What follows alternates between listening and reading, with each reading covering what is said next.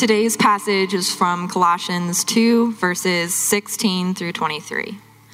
Therefore, let no one pass judgment on you in questions of food and drink, or with regard to a festival, or a new moon, or a Sabbath.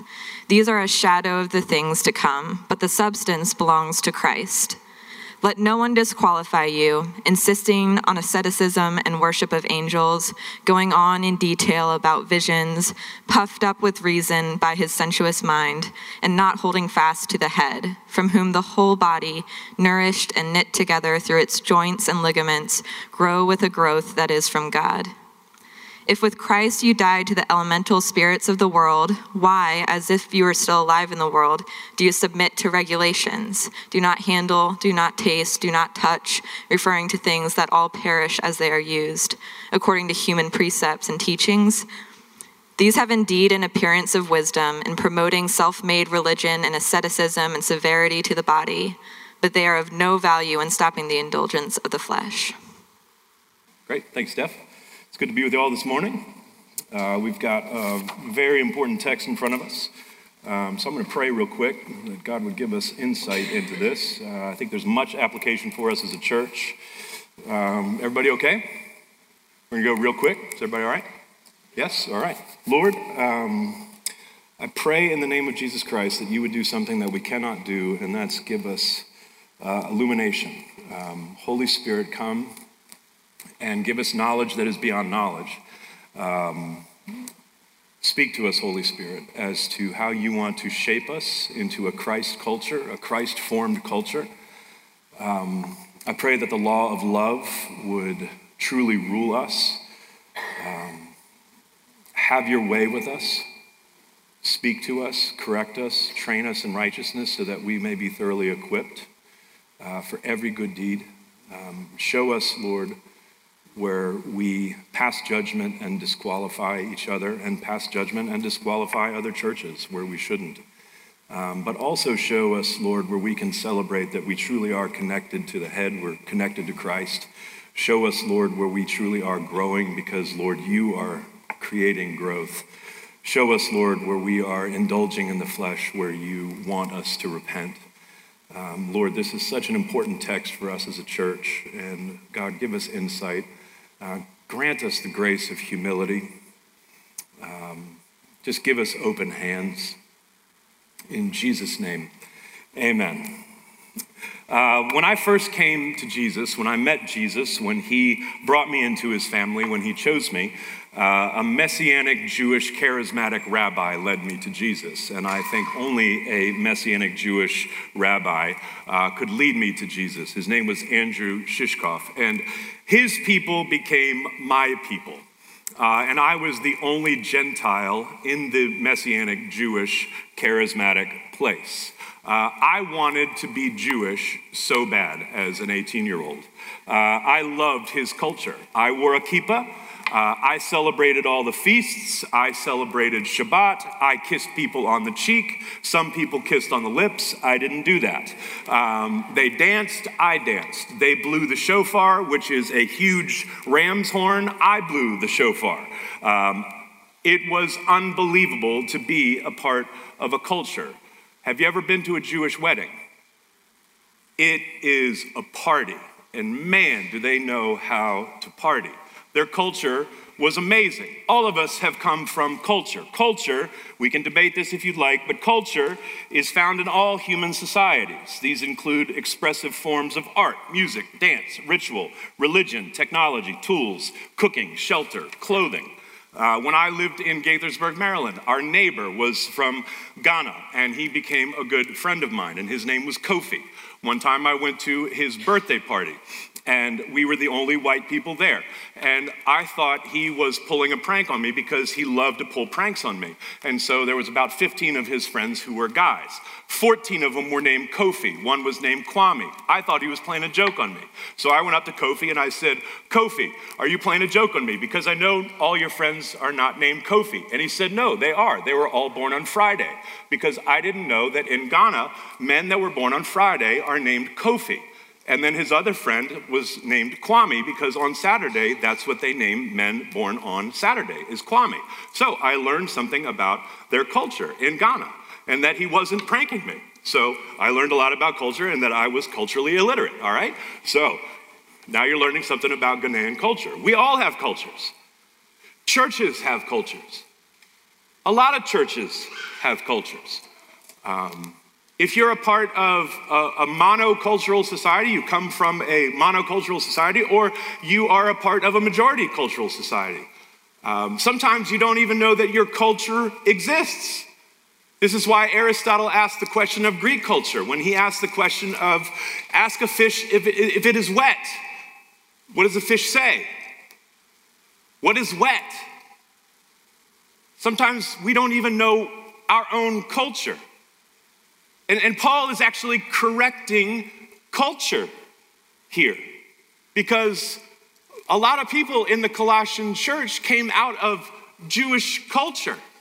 And, and they were beginning to moralize their own culture and adding culture and saying Jesus plus culture equals life with God. And Paul is, is going to correct that because the false teachers are coming in and, and, and adding and moralizing their culture. And, and, and if we're, we're honest, we, we, we have to see that it's not just the Colossian church that, that does that, it's all churches that do that. Do not touch, do not taste, do not handle is something that Christians have been dealing with for thousands of years. It's not just the Colossian church that deal with that. If we're if we're intellectually honest, if we're morally honest, we're, we're really good at creating rules for ourselves, but not just ourselves, but with each other, right? Um, I mean, come on. We love to moralize our own culture and we love to make rules for each other. That's, that's what we do. And so, Paul addresses this head on and says that these are worldly categories, these are elemental spirits, actually. It's self made religion to do this. He actually calls it will worship. You see, it would seem that there were some in the Colossian church that are coming in and passing judgment on other blood bought brothers and sisters in Christ and taking their cultural identities and adding them to the gospel. And the argument in 16 through 23 is actually based on the argument that just preceded. And so in verse 16, you see the word therefore. It's in conclusion. So everything that has just come before, he's now coming to conclusion and he's forming an argument. He's, he's saying, based on everything that has just come before, you know, verse 13 in, in chapter 2, he, he, he makes this massive theological point that because of the death and resurrection that we are together in Christ. Remember last week we talked about that 83 times in all of Paul's books. He talks about being in Christ or with Christ. Remember we are in the sphere of Christ. Remember we talked about that. Just just as much as we live in the state of Virginia. We live in the sphere of Virginia. Now that we are in Christ, we live in the sphere of Christ. So all that is in Christ, all the forgiveness and the mercy and the grace that is in Christ, we live in that. We live in the forgiveness of Christ. We live in the mercy of Christ. We live in the power of the resurrected Christ. We are in Him. Do, do you all remember that? 83 times, Paul is pounding in our head. We are in Christ. We are with Christ. We are in Christ. We are with Christ. So we live now in a very different culture. It's the culture of Christ. It's very different. Just as much as you go to Florida or California or Minnesota or Hawaii or Virginia, very different culture, right? Yes or no?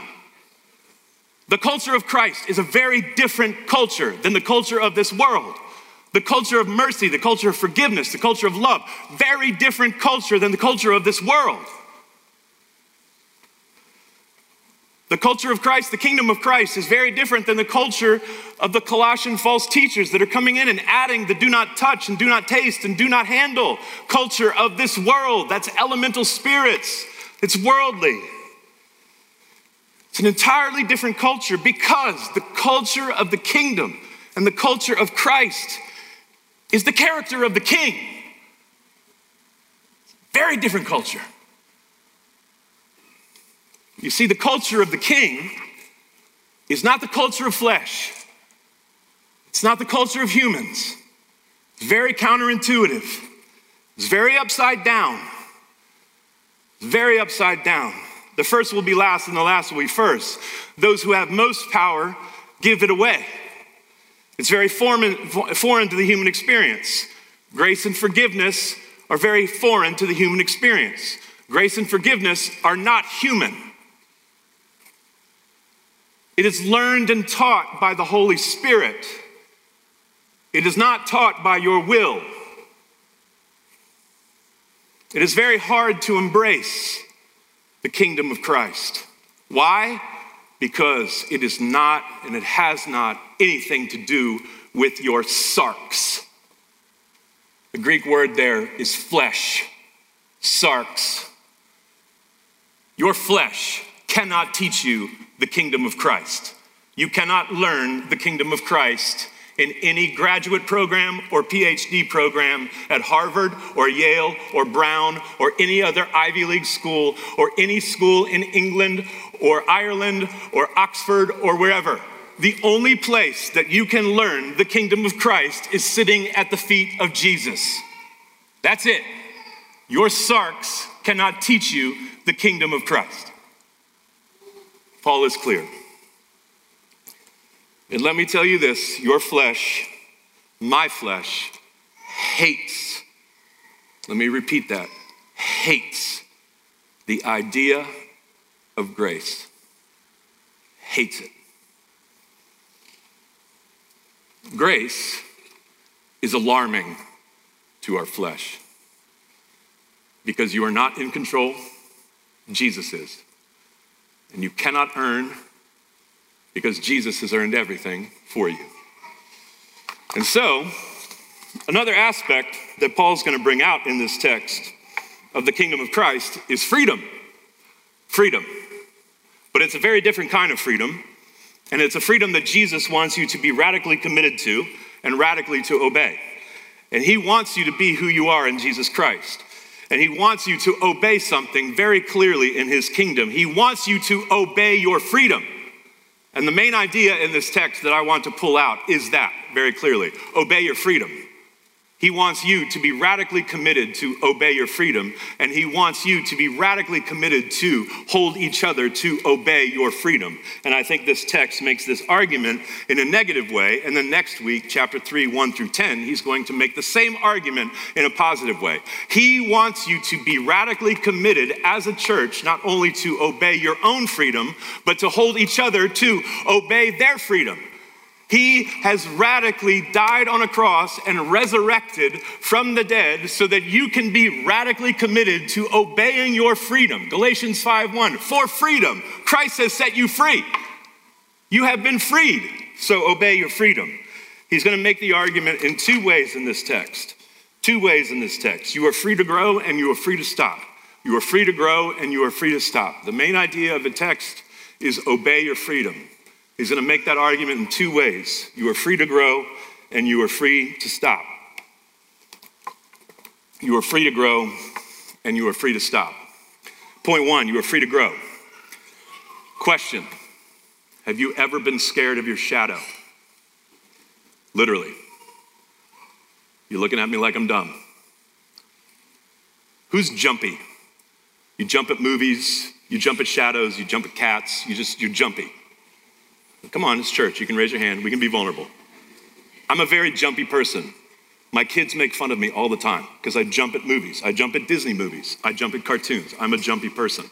I literally was walking on a very sunny day. I thought someone was following me. Nobody was following me. It was my shadow. But I'll tell you this it was a very big shadow because I'm a big person, okay? I don't know. I'm not good at science, so don't, don't question me on the science of my shadow. Um, Paul is making a brilliant argument about the law and about the use of the law. He's using a word illustration in chapter 17 about the law and the shadow of the law and the body of Christ. You see that word substance in, in verse 17? But the substance belongs to Christ. Do you see that in 17? You see that word? Okay, that word substance is soma, body. But the body belongs to Christ.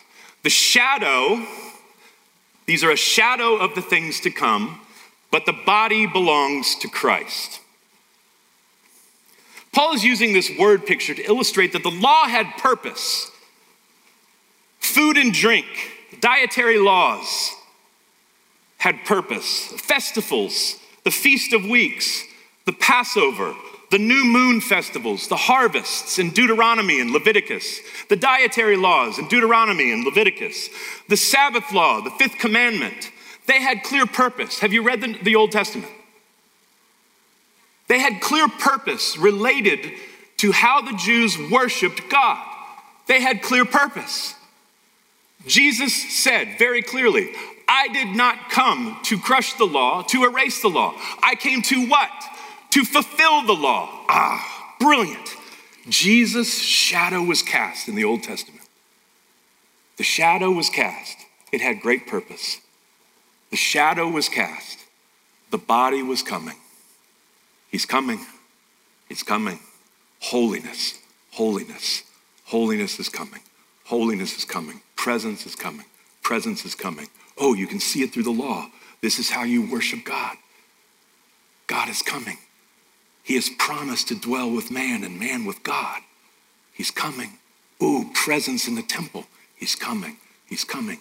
This is how you worship. This is how you're with me. You will be different. You will be the people of God. I will be present with you. You will be present with me. Then he comes. John chapter 2, he stands in the temple. You you knock down this temple, I will raise it in 3 days. That's what Jesus said. The body is here, right? The argument is why go back to the shadow? Why would you go back to the shadow? You, you, you see his argument. This is foolishness. This is total foolishness. The soma belongs to Christ. The body belongs to Christ. Why would you go back to the shadow? That was, the, that was what was to come. The body is here. Jesus perfectly obeyed the law. Now you are in the body. You are in Christ. Now you belong to one another. How do you grow now? One another. You're connected to the head. You're connected to Christ. You're connected to each other. Ligaments, body, you're joined together. Does that sound like another book? Remember we studied Ephesians? How does the body grow? Ephesians 4 you're connected to one another by ligaments and sinews as you what? As you speak the truth to one another in love. What is that truth? The gospel, as you gospelize one another. Not as you obey the Sabbath commandment, not as you obey festivals, not as you obey food rituals. No, as you gospelize one another, speak the gospel to one another. That's how you grow. Why? Because you're connected to the head, Jesus Christ. He makes it grow. Do you see the argument? You're free to grow now. Why are you free to grow? Because you're in Jesus Christ, not because you're obeying some commandment to a food law or to a new moon festival. You're free to grow. And so he says, there are two commandments in this. You're connected to the body, you're connected to the head, don't let anyone judge you. You see that? It's right there in 16. Don't let anybody pass judgment on you. I actually think he says it like that. Probably, I don't know. That's speculation. Don't let anybody judge you. By saying you have to obey some law? But here's the thing if, if you want to obey a Sabbath, obey a Sabbath. If you want to celebrate Passover, obey Passover. Celebrate it. If you want to not eat pork, don't eat pork. But for Paul, when he's with Gentiles, you know what he says? Pass the bacon, brah.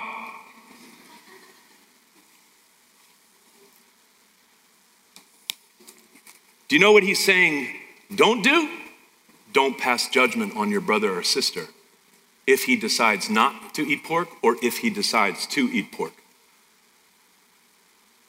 That, that's what he's saying. He's saying because they're not connected to the head.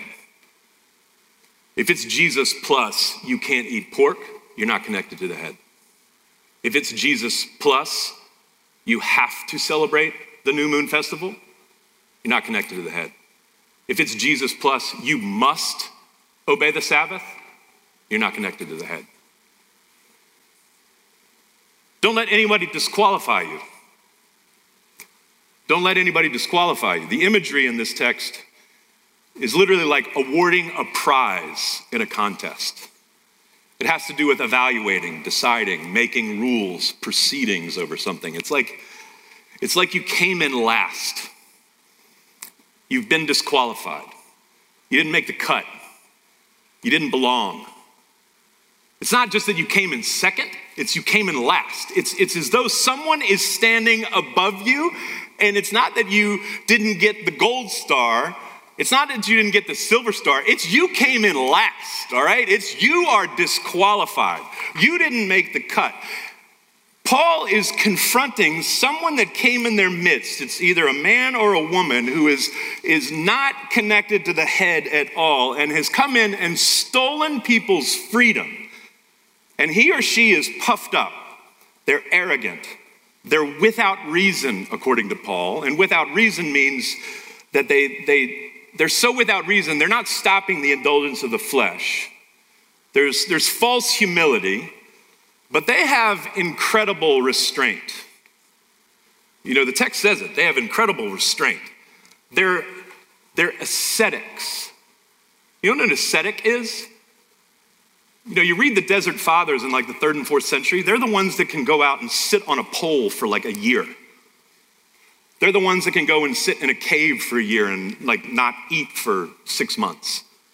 Have you, have you read about these people? Like they're ascetics. They, they, they can severely treat their body. They can, they can like fast for 40 days and we can all like in, you know, Christian circles like, whoa, they're amazing. I didn't sleep for four days because I prayed.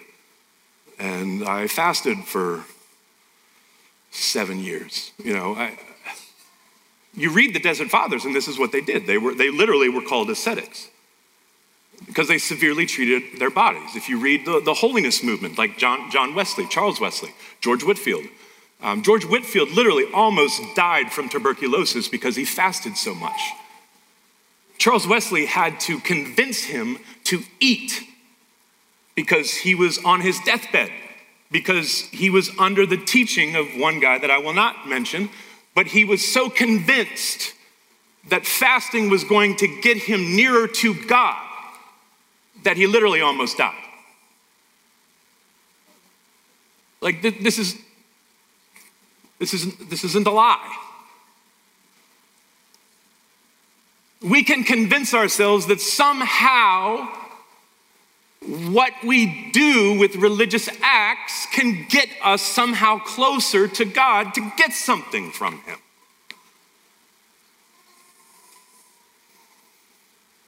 Paul says it's not connected to the head. But it also, Paul says, it comes, it comes across as incredibly wise. It has the appearance of wisdom. Sure has the appearance of wisdom. It comes across as really godly and holy,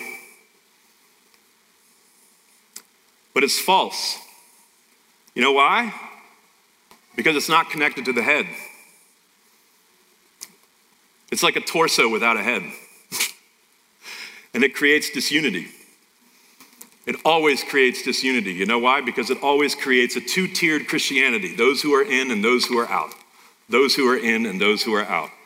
This is the effect of those who pass judgment and disqualify others. They are not connected to Jesus, they are not connected to the head.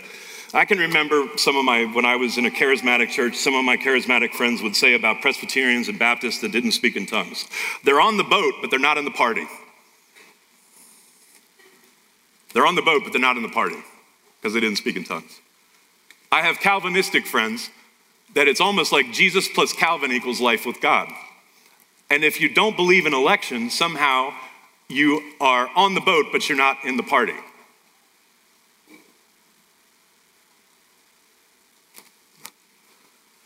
I, I've, I have friends on both sides that if, if you don't vote for their candidate, it's fascinating. How can you vote for that candidate and believe in Jesus on both sides? It's a two tiered Christianity on both sides. Fascinating to me. Both, both camps love Jesus and are calling both sides sinners. Fascinating to me. Disqualifying each other as though Jesus is on their team.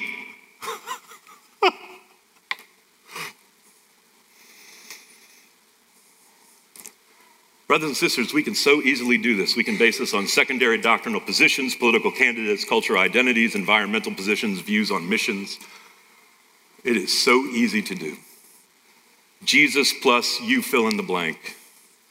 And we have to guard each other's freedom because it was bought with the blood of Jesus Christ.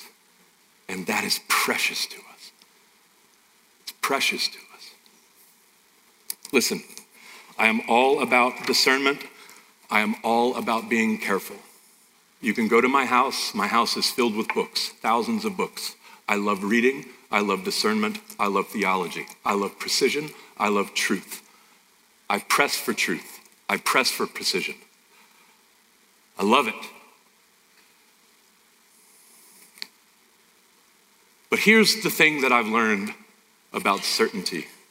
When you are certain about the gospel of Jesus Christ, and you are certain that your sin killed the Son of God, and you are certain of the resurrection, and you are certain that you did not deserve any of it, here's what you can be certain of you can be charitable in disagreement. That's what you can be certain of. I'm not arguing that we can't be in disagreement. What I'm arguing for is to be charitable. That's what I'm arguing for. And I think that's what Paul is arguing for. Is to hold fast to the body and to let the shadow go, to remain in Christ, to not let anyone disqualify you to remain in his body, to remain in the vine, and to grow, to be free to grow. But here's the thing about growth, right? It's growth according to whom? It's right there at the end of the text. 19. Growth according to whom? Read it right there at the end of the text. Who grows? God. Isn't it fascinating when you Start obeying other people's rules, how easy they are to follow. Don't watch a certain thing, don't do a certain thing. They're always a don't do. Most of them are don't do. Isn't it really hard to actually grow according to how the Lord wants you to grow? And isn't it really, really slow? Yes or no? It is for me. And don't you, most of the time, need the body like other people?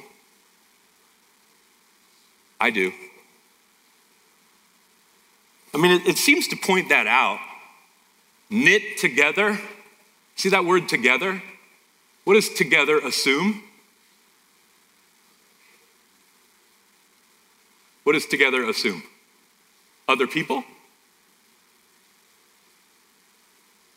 Other people. Knit together its joints and ligaments, grows with the growth that is from God.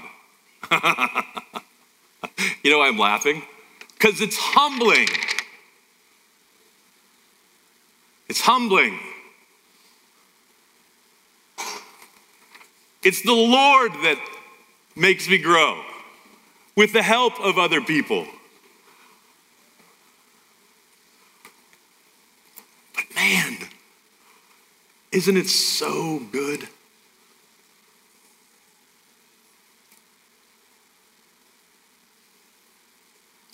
Isn't it so good?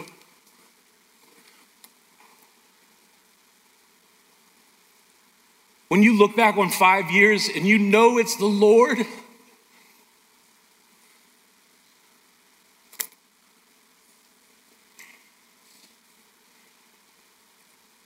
because it strengthens your faith. You just, you know it's the Lord. You say, only the Lord could do that. It's not my stupid rule keeping. And nobody can take that away from me. Nobody can judge me or disqualify me for that. You know it. Only the Lord can do that. Only the Lord could have strengthened me in that. Only the Lord could have changed that. Only the Lord can get credit for that.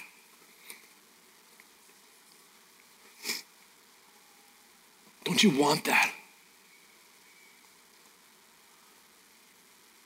That's what Paul wants for you. Religion is easy. It's elemental spirits, it's, it's fake. Paul doesn't want that for you. I don't want that for you as a pastor. It's easy.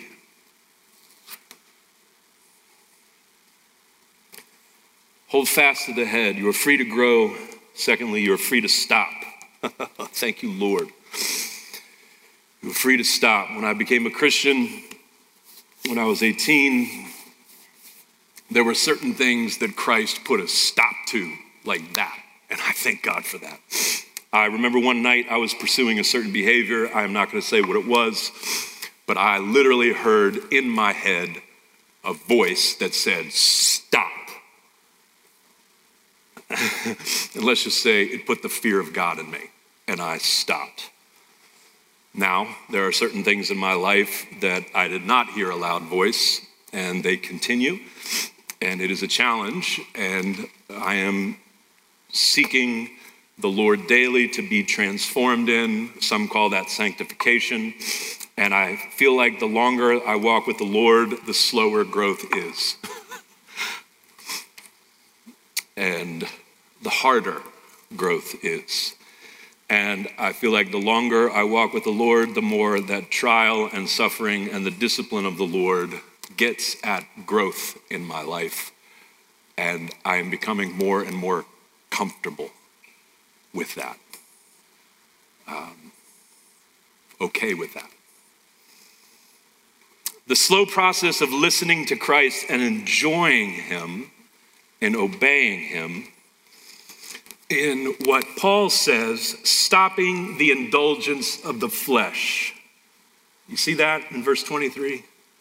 Stopping the indulgence of the flesh, pursuing holiness, stopping the indulgence of the flesh. Here is what is so amazing about the gospel of Jesus Christ and transforming you is that you are now able to stop the indulgence of the sarx.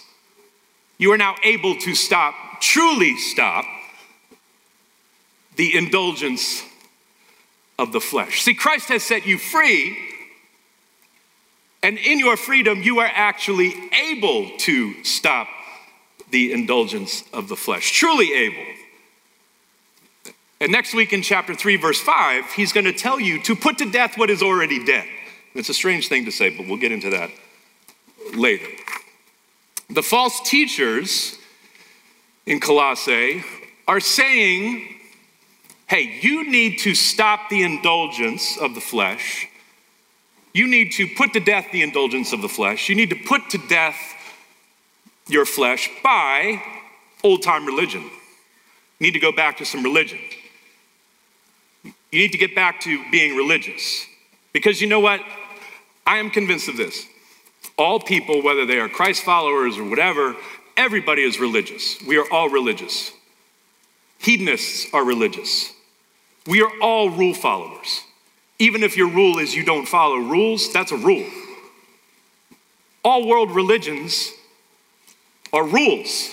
You, you realize that. That came from human, world religions came from our minds. Like, we are all religious. Our flesh is religious. Hedonism is religious.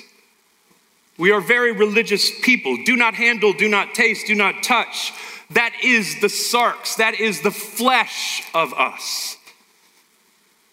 The point that Paul is making is that do not touch, do not taste, do not, all this is incapable of power.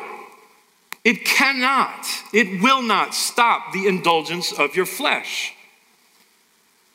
But it has the appearance of wisdom. It has the appearance that it will stop the indulgence of the flesh. But it cannot produce anything. I recently had some friends who were having difficulty with their children, their older children. They went to someone to seek advice. And the advice they got was this You know you did your job right as if your grandkids are saved.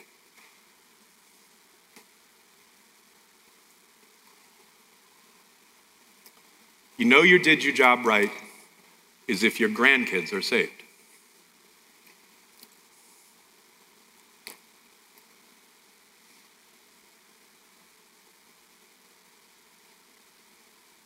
I said to them, That's from the pit of hell.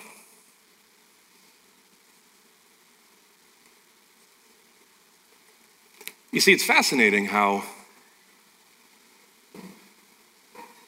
it just it seems like wisdom.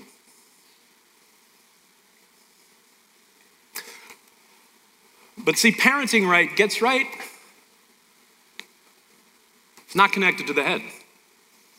It's not connected to Christ. You see, what I love about this text is that it's these have indeed an appearance of wisdom in promoting self-made religion. You know what self-made religion means? Will worship. As though you can will your kids into salvation. Sorry, there's only one way into salvation by Christ alone, through faith alone, in grace alone, right? I have not read in the New Testament anywhere where it says, and by parenting. Not a lot of laughter out there. You know why? It's because we do fundamentally believe it's we parent right, we get right. You know why? It's because we have been taught that for decades. Why? It's because we really do like the appearance of wisdom in promoting self made religion and asceticism and severity to the body. Why? Because we live in the United States and we worship. We worship the will. Why do we worship the will? Because God has given us a will. And the will is powerful. Do you understand that? Do you understand the will is incredibly powerful? You know what you can do with your will? You can lose a lot of weight with your will. Do you know how many addictions you can conquer with your will? Do you know you can climb Mount Everest with your will? Do you know, like, your whole body can be frozen and still climb Mount Everest with your will? We read books about this. We listen to podcasts about this. We love this. This is in our ethos, right?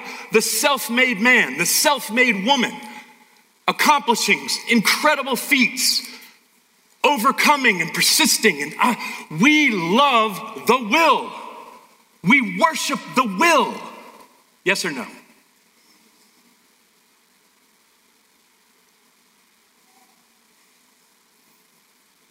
And then we come into the church and we hear about grace and weakness.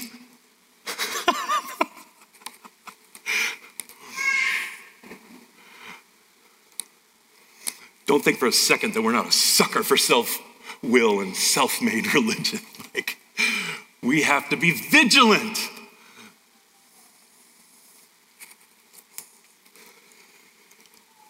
But look at what he says in verse 20. But with Christ you died to the elemental spirits. With Christ you died. With Christ you died to the if you parent right, you get right. If you do right, you get right. If you do bad, you get bad. Those are all elemental spirits and will worship and false religion and all of that. You died to that. It was nailed to the cross, remember? All of that's nailed to the cross. It's done with. Doesn't that feel like freedom? Church, yes or no? Can you imagine a world where you just walk with Jesus and you learn a different kingdom, a kingdom of freedom, a kingdom of mercy, a kingdom of grace, a kingdom where there's a law. But here's the law. You want to know the law? Love God with all your heart, mind, soul, and strength, and love your neighbor as yourself. Here's another law. You want another law? Try this one on for size. Love each other as he loved us. There you go. Figure that one out. Work on that one. You want to know what love really means? Ten Commandments. Here are the Ten Commandments. First five, here's how you love God. The other five, here's how you love your brother. It's going to be really, really difficult to love your brother if you covet his wife and his donkey or his car. It's really hard to do those things at the same time. You want to learn how to love, obey the Ten Commandments. That's how you love. You see how it works now in Christ? Yes or no?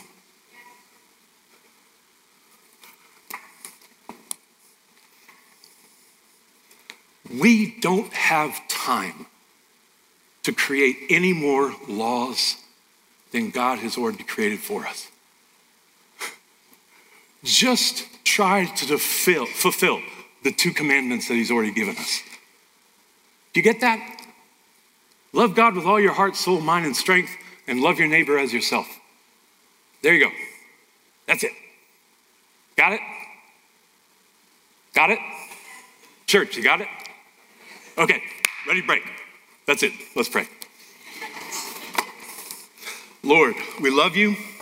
We're so grateful for you. We're so grateful for your texts. We're so grateful for your scriptures that teach us and guide us and lead us. Lord, give us the power to obey them. Lord, hearing is not obedience, um, doing is obedience. Lord, protect us. Lord, we don't want to disqualify each other. We don't want to pass judgment on each other. Um, so, Lord, help us do this. In Jesus' name, amen.